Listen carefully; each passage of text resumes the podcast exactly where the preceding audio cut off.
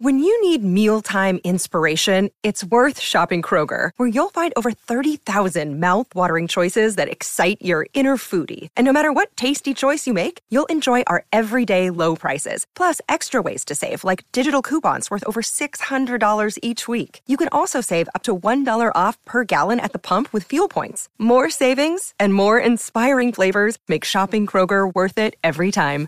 Kroger, fresh for everyone. Fuel restrictions apply.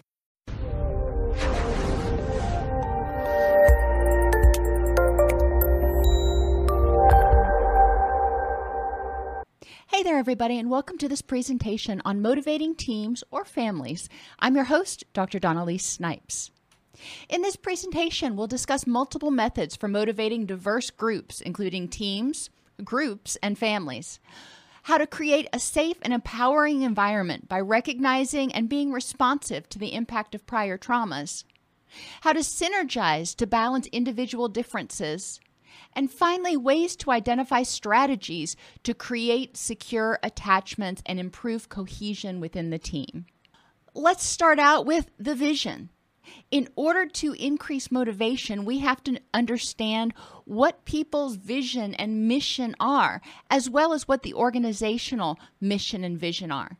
So, start out with a clear vision for the organization, the family, or the group. What is your purpose? What are you hoping to achieve?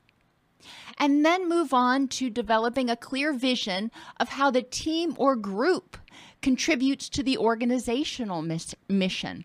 So, for example, in a behavioral health care organization, not every department actually provides behavioral health treatment. There's the billing department, there's human resources, there's, you know, a variety of different things.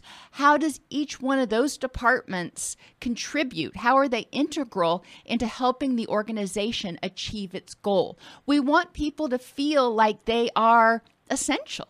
We want people to feel like they are a part of and a necessary part of the functioning of the organization or the group. Finally, we want to examine how being a part of that team or group and the organization helps each person achieve their personal goals or their personal mission. So, as a clinician working in a treatment center, that helps me achieve my personal mission because it helps me help others improve their behavioral health. Well, the mission of the organization is to help others improve their behavioral health. So, the nice thing there is our mission and vision are really in sync with one another. That's not always the case. So, it's important to help people figure out how does being a part of this organization help you achieve your personal mission, help you be the person you want to be. Some discussion prompts or journaling prompts that you can use. What is your mission and vision, your personal one? And how does working toward the organizational mission help you achieve your personal mission?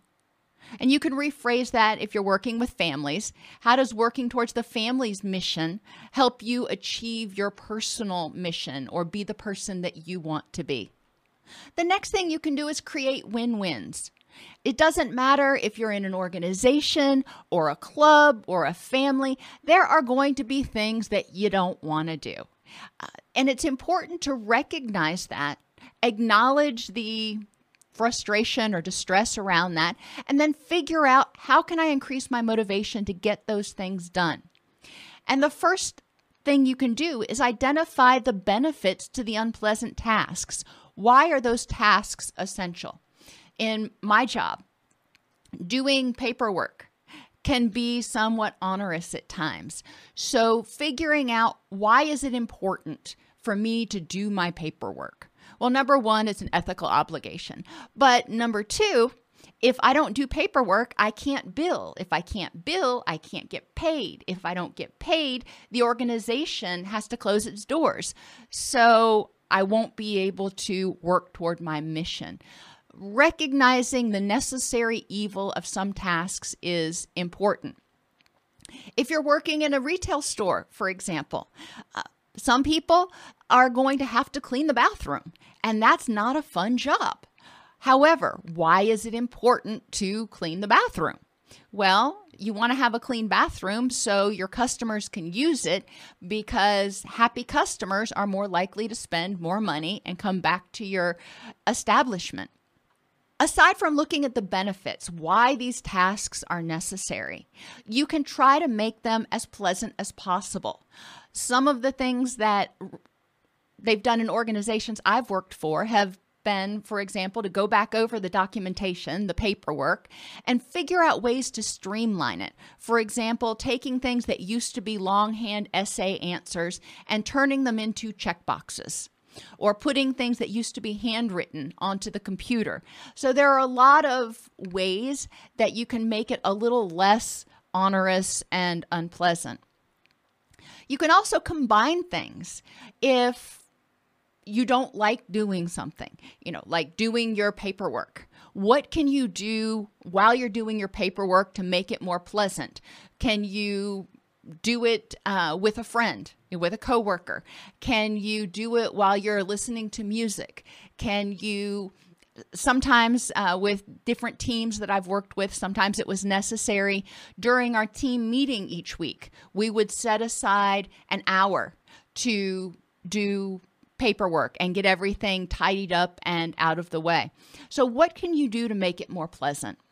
And in organizations, families, groups, there are oftentimes going to be opportunities that come up for promotions, for lead roles, to be, you know, the quarterback, whatever. Um, and not everybody can have those opportunities. So it's important to acknowledge the person who got the position and celebrate them, but also recognize and help people recognize how, even though they didn't get that position, they are still essential. Help them identify alternate opportunities that they can work for, and maybe identify things that they can do so the next time another opportunity comes up, they might get it. Yet another strategy you can use is approaching your team from a trauma informed perspective. And we've talked a lot about trauma informed over the past five years or so. But trauma informed is essential because most people have experienced trauma at some point in their life. Unfortunately, the statistics are pretty grim. So it's important to recognize and identify things in your organization that may contribute to people feeling unsafe or disempowered or trigger memories of their trauma that lead them to feeling unsafe and disempowered. Recognize and validate those things. Even if it doesn't make you feel unsafe, it's important to recognize if it negatively impacts the person. Empower them to identify strategies that they could use in order to feel safer and more empowered. Empathize with how they're feeling and support them in make taking the steps necessary to feel safer, empowered and more connected to the organization. Now, what types of threats might there be? Well, I like to use the mnemonic PACER. Physical threats. What things in the environment can be stressful? You know, sometimes smells will trigger memories for people that can be threatening to them. Sometimes different sights, different sounds. It's important for people to examine what physically in their environment might contribute to stress, what affectively in their environment, what things at work might contribute to them feeling anxious or stressed out. What cognitively might be threatening? What might be communicating to them that it's not safe to have their own opinions or their own thoughts about things? What in the environment might be triggering a sense of unsafeness. Maybe they're in an environment where they're every door they go through, they've got to use a pass key to get through. So it feels like they are uh, working in a prison, assuming, of course, they're not working in a prison. Um, what can they do to make their environment feel more welcoming, comforting, and supportive? And relationally, what things in their environment, what things with coworkers, superiors, subordinates might be contributing to them feeling unsafe, um, feeling like they're in, in jeopardy of being rejected, um, and what can they do in order to enhance those relationships. Now, your human resources department may be really good at working with this, and sometimes for people, they will also need a referral to the employee assistance program. But it is important to recognize that people's past history is going to affect them in the present. And if it triggers a fight or flight response, they are going to have more difficulty staying focused on the task at hand and being motivated to come in. We want to recognize people's humanity with work life balance. Things change. And when an employee has something going on in their personal life, they may need some more time off because being at work may not be where their mind is. So it's important to try to work with them as much as possible. Now, that's not always possible. I get that.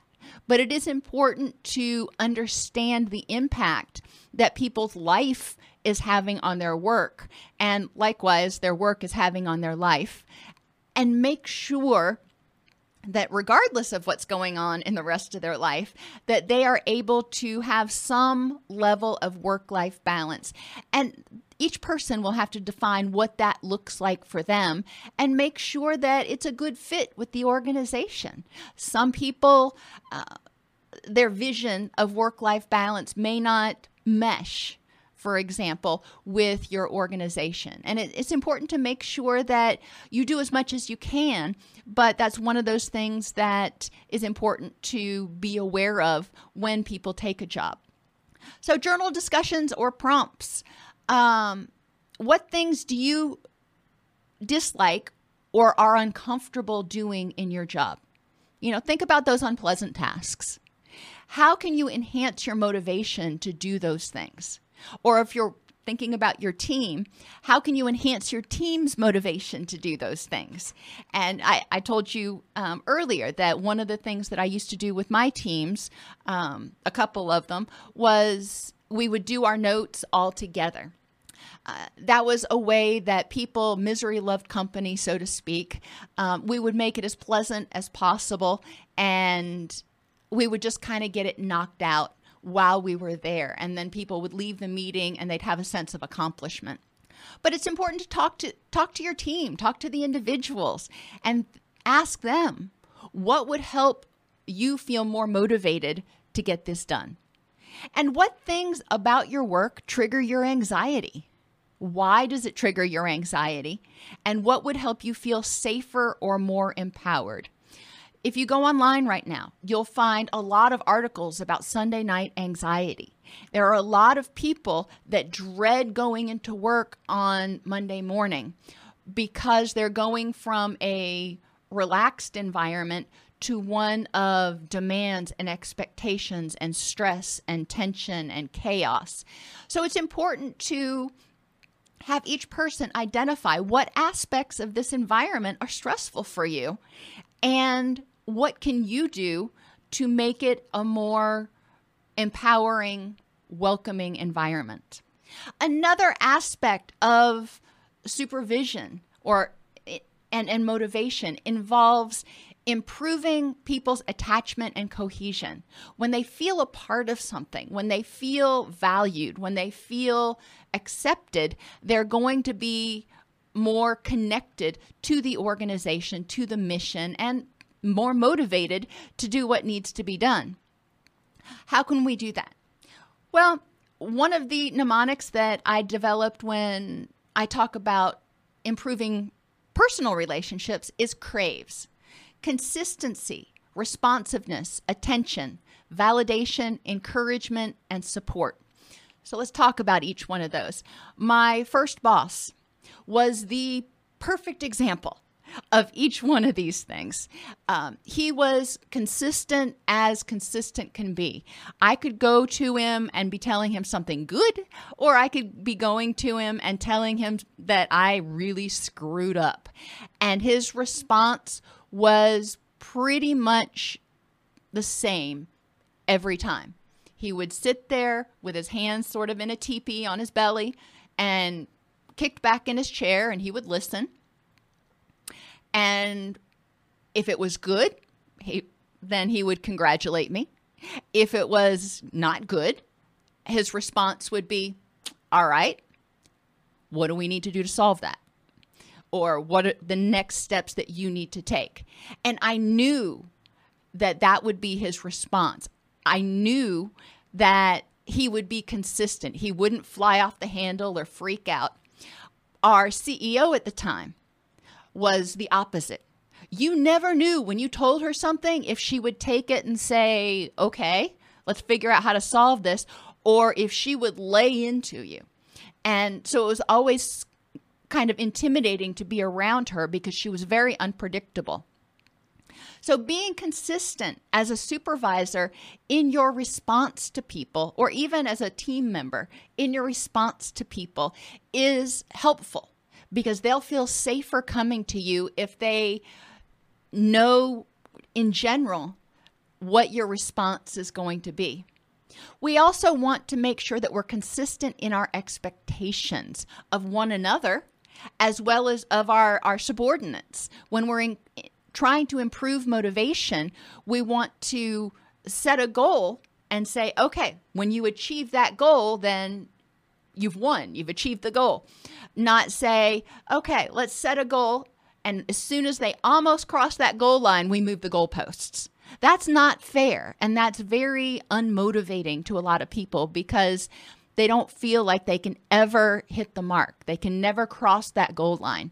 So we need to be consistent in our expectations. That doesn't mean we don't set additional goals. We want people to grow, but we set those goals that are manageable, that are achievable, that are time limited. So they cross that goal line, they feel a sense of accomplishment, and then they can start on the next goal consistency and responsiveness kind of go together, but we do want to be responsive to people's needs. Not only when they come to us with a problem, but we want to be responsive in general. We want to anticipate what our team might need in order to stay motivated. We want to give attention to people on our team, to each other, you know, whether you're talking about colleagues or whether you're talking about subordinates. We want to give positive, proactive attention to them. Recognize when they do things well.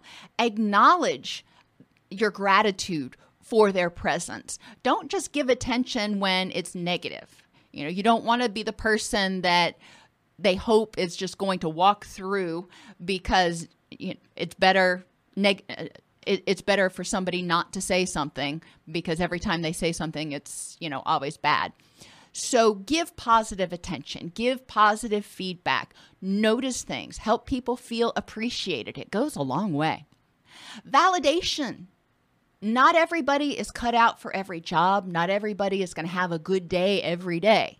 So it's important to validate how people are feeling. You know, if I, I remember there were a couple of times I got transferred to a different department because that's where I was needed. Was it where I necessarily wanted to go? You know, maybe not. And and my supervisor was always good about validating. He's like, I recognize this is not exactly what you had anticipated, what you had wanted, but this is where I need you and this is why. And because my mission was so in line with the organization's mission, you know, I was able to fall in. I was able to get motivated to do what needed to be done. But he would validate when he would put me in a, in a situation that he knew was chaotic, that he, he needed me to kind of get under control. And, and he would validate that this is going to be a tough job. That helped knowing that he recognized that it wasn't going to be a cakewalk. Encouragement is important.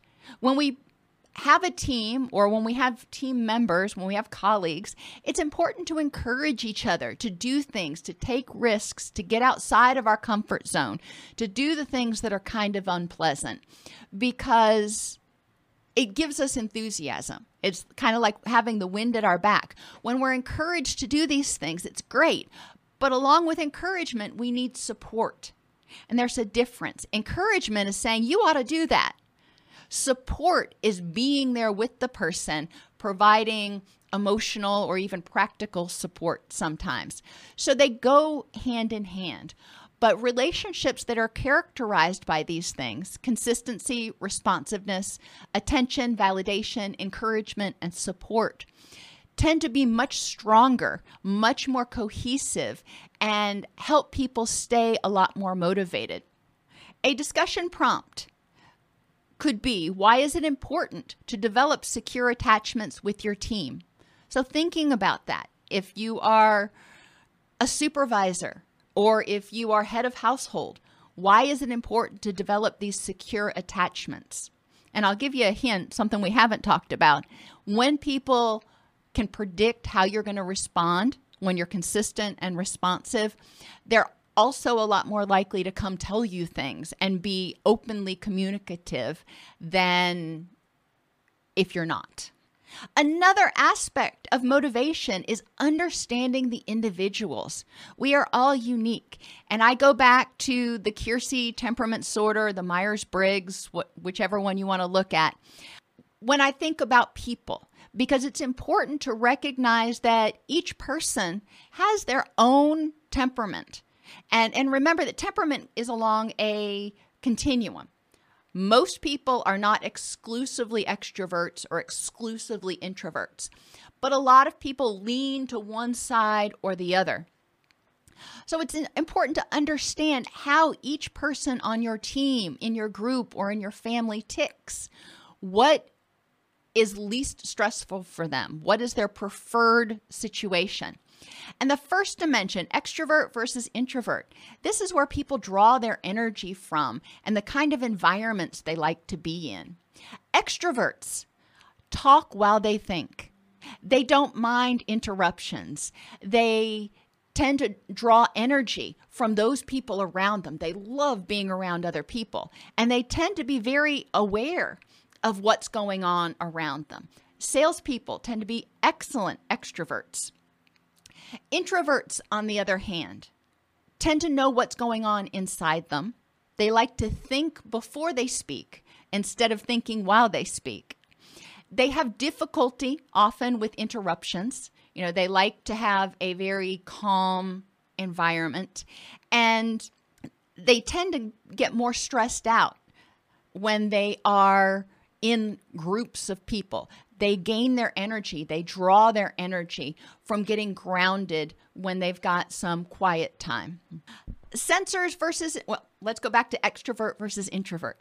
You will have both of these temperaments in your organization, in your group, in your family. So it's important to recognize those people who are introverts are going to have a lot more difficulty with sales or being on the floor or even customer service because it can be somewhat unpredictable and there's a lot of interfacing with other people. Not to say they can't do it, but it can be very draining on them. An extrovert, on the other hand, is going to get very bored, be very drained, and have difficulty getting motivated and enthusiastic if they are unable to interact with other people. They need to be on teams, they need to be talking with people and working in a group. Sensors and intuitors. This, this is your detail oriented versus your big picture.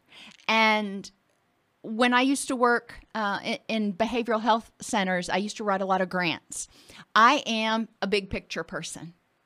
I like to envision, I like to create programs, but all of the details can get a little bit cumbersome. I'm the type of person when I watch a movie, I've got to read the overview first because I need to have an idea what the envelope looks like. When I put together a puzzle, I look at the box. I put together the border first.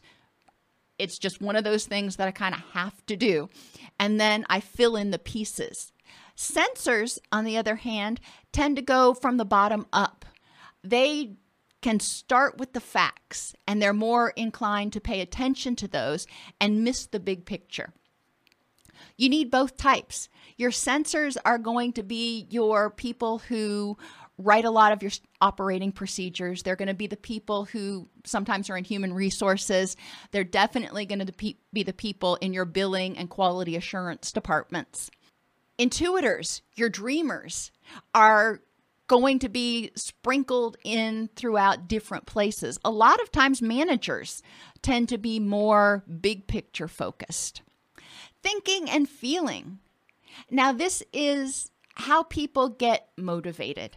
Thinkers tend to be motivated by facts. So, if you want somebody to get something done, you need to tell them how it makes sense. How is it logical uh, that this is going to happen? Why is it logical that this change in the organization needs to take place? Feelers, on the other hand, are more motivated by harmony. How is it going to help things work more efficiently, more smoothly? How is it going to make everybody feel less stressed and happier at the organization? So, feelers are more heart motivated, thinkers are more mind motivated. Both of them experience things equally as intensely, but they are motivated by different aspects of situations. When you're trying to help motivate people, it's important to know if they are more heart or head motivated. And finally, judging and perceiving. Just in general, this tends to be more time management. Judgers tend to like to have structure. They tend to make choices. They have time limits. You know, they are the people who are um, setting the schedules. Perceivers always think there's plenty of time. They tend to like to be more spontaneous. They do things based on a burst of energy instead of at seven o'clock every day. This is what we do. We need both because people who tend to be more judging often are thrown for a loop when the plans go awry. They have difficulty dropping back and punting. Perceivers, on the other hand, get very frustrated and bored and unmotivated with too much repetition and routine. They like having to think on their feet. So you can see how these two uh, temperaments can complement each other in a team or in a workplace. Enhance your communication among your team. Communicate with each other effectively and authentically. Encourage people not to expect mind reading. Encourage people to be more mindful of what they need based on their own temperaments and what is needed at the organization, and to communicate what is it that we might be able to do to improve the situation. People who have um, complementary temperaments and complementary skills often work really well together once they embrace each other's differences. Instead of being critical of one another they see each other as two two puzzle pieces that go together really nicely enhance your what I call in this presentation appreciation languages. Since in general we're talking about organizations and groups, um, I'm not using the word love languages, but that's really what we're talking about our love languages. Now, in the workplace, the love language of touch is not going to be one that generally you're going to employ, but the other four, definitely. Acts of service are huge. Pitching in, when your team needs something shows them that you are not above go you know getting your hands dirty that supervisor that I told you about, you know, he was a vice president of our organization, but he would do a urine screen anytime that somebody needed him to because there wasn't always another male there to in order to do the urine screen. So it wasn't uncommon for him in his three piece suit to be standing in the bathroom observing a urine screen. Um, he was not above doing that. Um, as a supervisor, you know, I would sometimes have to do urine drops on the females, or obviously this was in a substance abuse treatment facility.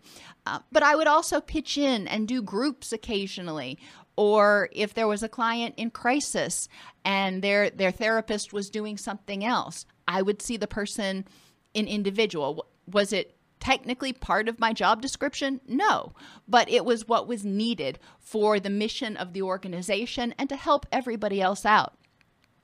So it's important to recognize uh, what is it people need. And collaboration is another act of service. I perceive it that way because it's involving people and asking them, how can we work together? How can I best help you out? And with my staff, one of the departments I had was a residential program, and the clients would regularly go to their doors and need things. And being compassionate people that they were, they would respond. Well, that's great. But they weren't getting their documentation done and they weren't getting prepared for group, and other things that needed to be done weren't getting done. So I sat down with the team and I said, okay, I recognize what you're doing and I see, you know, it's coming from this this place of concern and caring for the clients.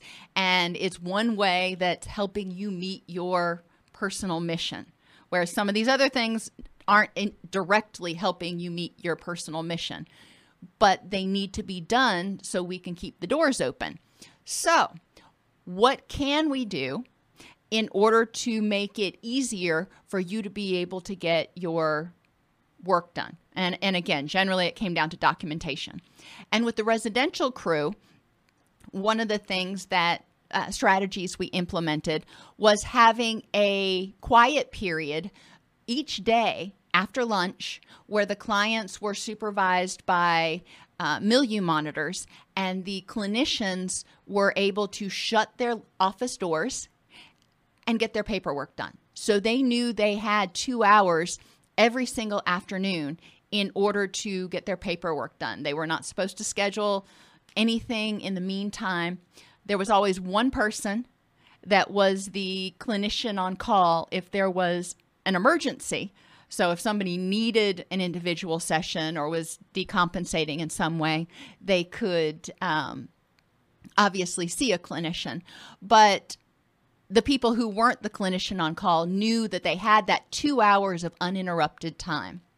People will have their own suggestions for each one of these appreciation or love languages and it's important to solicit feedback from them about what does an act of service look like? What could i do to help you? Quality time is another one that we don't think about a lot in the organization, but mentorship is huge. When a supervisor or a colleague takes time out to mentor you, to help you grow, it means a lot. Um, I had multiple mentors at the the first place I worked. I worked there for 14 years, so you know, over time I had multiple mentors who sometimes were supervisors, sometimes were colleagues. Um, that helped me grow and become a the clinician that I wanted to be that helped me grow and become the supervisor ultimately that I became. But they willingly gave of their time, which told me that they cared enough. They respected uh, the work that I did because they weren't told they had to do it. They actually they would spend quality time. My supervisor when we would have weekly supervision. He would schedule the time and he always showed up. I know there were other supervisors that would be like, well, catch me in the hallway if you can. Well, that tells the supervisee that, you know, everything else is more important than providing, sitting down and giving you quality time. So it's important to schedule in that quality time, provide mentorship and supervision.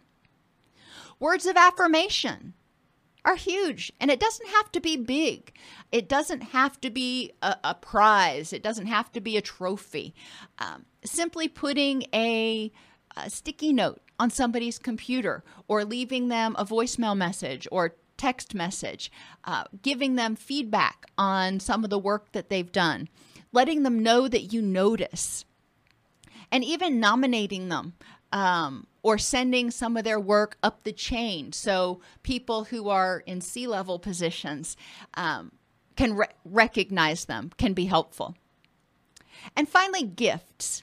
Now, again, gifts are a little bit different in the workplace. You're not going to be buying each other gifts just randomly, um, but you can create token economies. The person who gets the most uh, stars on the chart. I know they do this in retail a lot. Uh, over the course of the month, we'll get the uh, employee of the month parking space and these different benefits. So, token economies can work. Something that people are motivated for, and you have to know what motivates your staff. If they're not motivated for it, if they're looking at it going, why do I care about having a parking spot? Then they're not going to do what's necessary to try to achieve it. So let's look at some more discussion prompts. What activities at work fit with your temperament and which ones don't? Not to say that you can avoid the ones that don't, but recognizing these are the things I really like doing that fit, that feel good to me. And these are the ones that don't exactly fit. The ones that don't exactly fit, you may look at and say, okay, how could I make this fit my temperament a little bit better so it's less onerous? How do your skills and temperament benefit the organization? Each person needs to step back and take a look at themselves and say, okay, in what way am I essential to the organization? How am I beneficial? Regarding your work tasks, what are your weaknesses? Recognizing your weaknesses. Like I said, with grant writing, I am the big picture person, but I have difficulty with some of the details. And I will, you know, overlook omissions when I'm editing my own work. You know, sometimes I will overlook spelling errors, those sorts of things. And so it's important for me to have someone who's detail oriented to work to work with that can kind of go behind me. Um, but those detail oriented people have difficulty getting the big picture. So we work well together. Who on your team complements your skills? You know, who is it that you can work with that can help, you know, be that other piece of the puzzle? And finally, rank your appreciation languages in order of importance and give la- examples of each. So for you, what would acts of service look like? For you, what would quality time look like? Etc. And then what we did at my organizations is we collected these so the supervisor knew what those things looked like for different people. Um, but we also created a spreadsheet. So each person in the department knew every other person's appreciation languages and was able to communicate with them more effectively. Next, let's talk about motivation and readiness for change. Um, readiness for change is something that was presented by Prochaska and DiClemente um, in response to or as a means of conceptualizing people's readiness for substance abuse treatment. But it applies pretty much to any behavior change. So in terms of readiness, there are several stages. Pre contemplation is when the person doesn't think there's a problem or is not even considering a change. They could be reluctant to do it because they don't know how. You know, it, it's scary to them. They could be rebellious. They don't they're not going to make a change because you told them to. So we want to look at where that rebellion is coming from. A lot of times that's a reaction to them feeling disempowered. So instead of telling them to do something, how can you motivate them to want to do? And the resigned pre-contemplator may have tried to make the change before or do it before and failed. So they don't want to try again. The next phase is contemplation, and this is when people are starting to think about making a change. And in order for people to get motivated to make a change, they need to understand how it benefits them. How will it make them feel physically better, more energetic, less anxious? they also need to examine how it's going to help them feel better in their environment. Um, and we're going to talk about these dimensions a little bit more when we get over to dimensions. The next phase is preparation. Once they've come to the idea or recognition that something needs to be done, then they may start thinking, preparing to make a change by thinking about, okay, what are my options? The stage that we want people to be in is the action stage. And that occurs after they have the confidence that it can be done and they recognize that it needs to be done. They have figured out how they want to go about doing it and they're motivated and ready to go.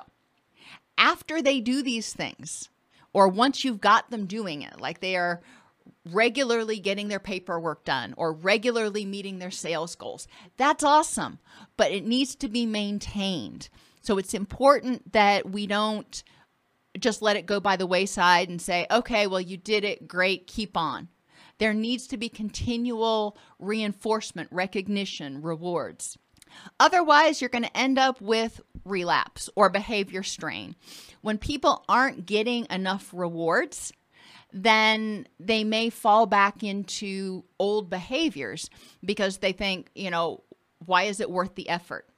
So, the dimensions of motivation we want to think about here are physical.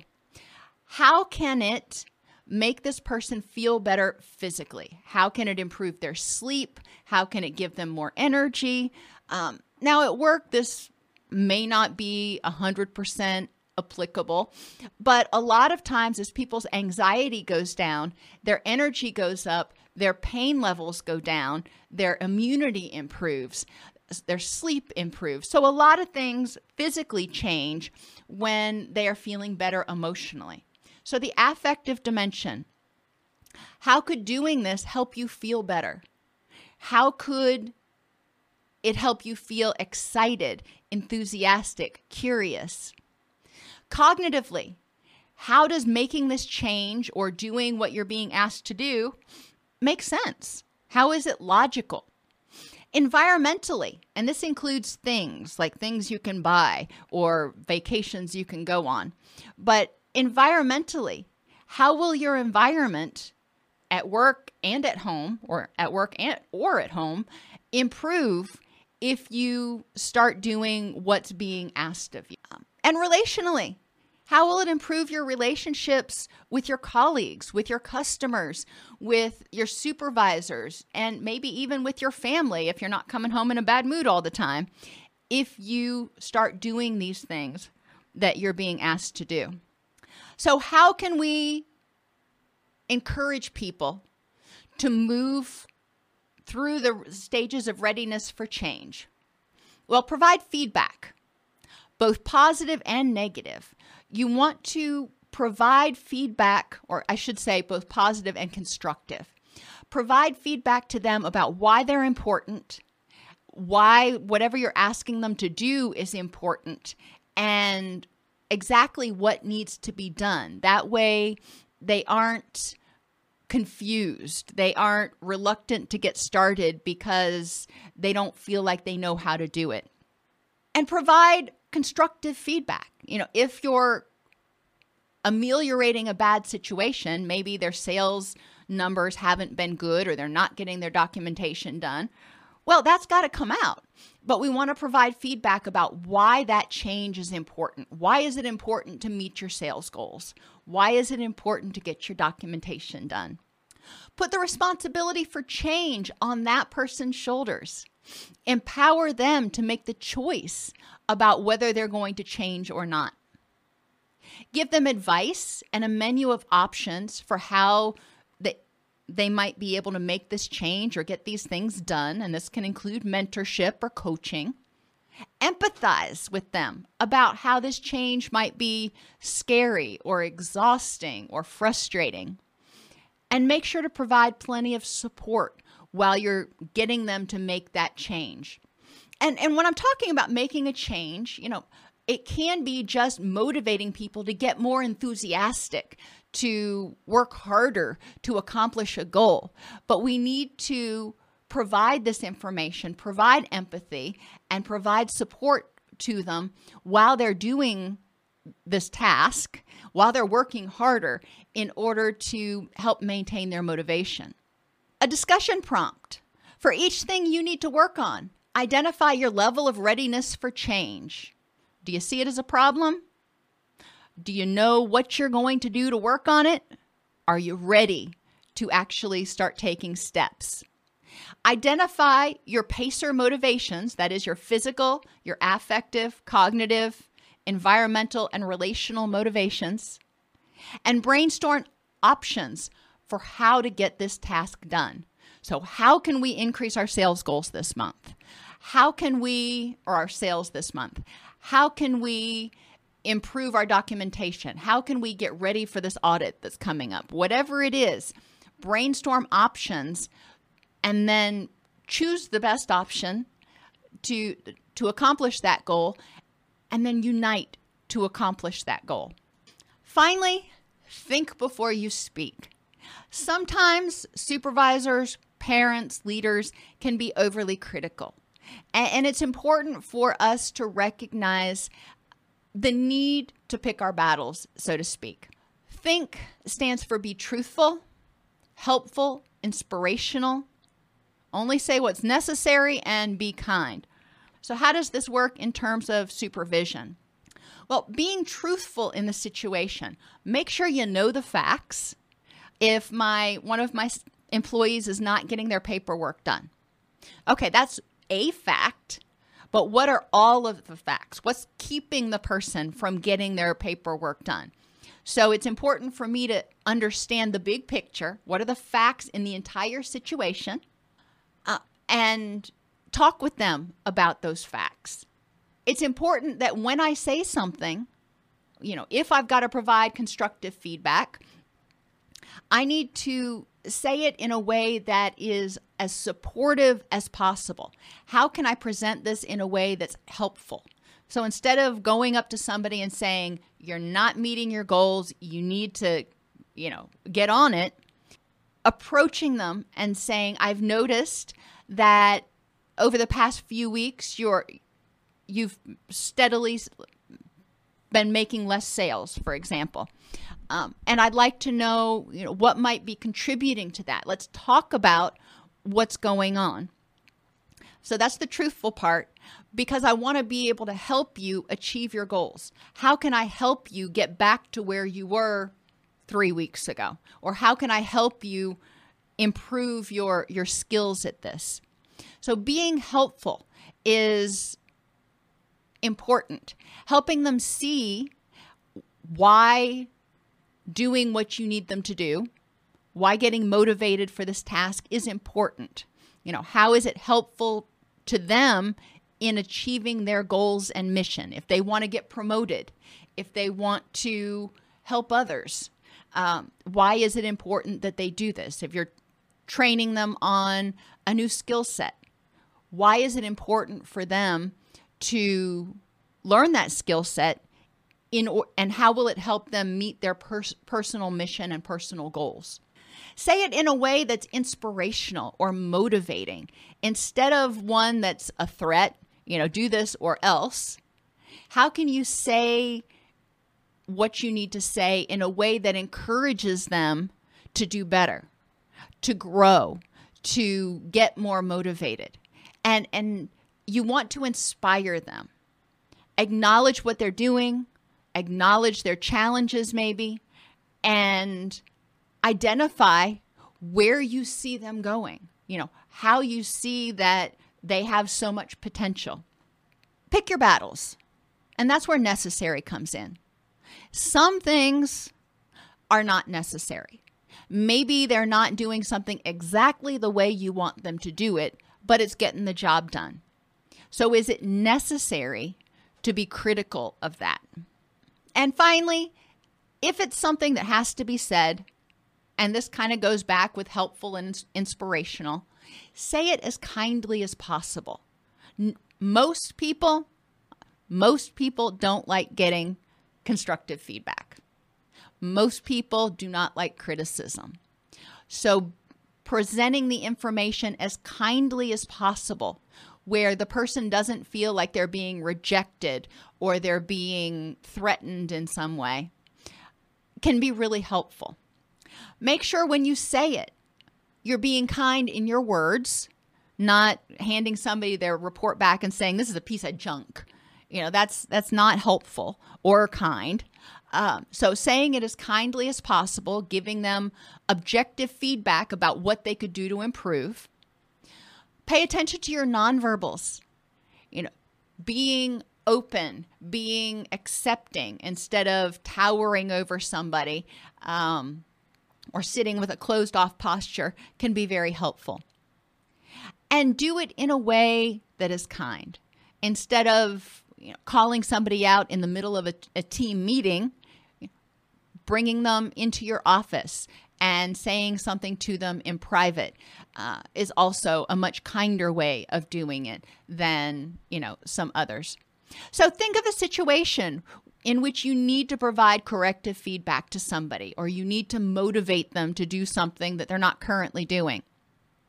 Write down how you would normally say it and then rewrite it using the think strategy. No two people are motivated in exactly the same way.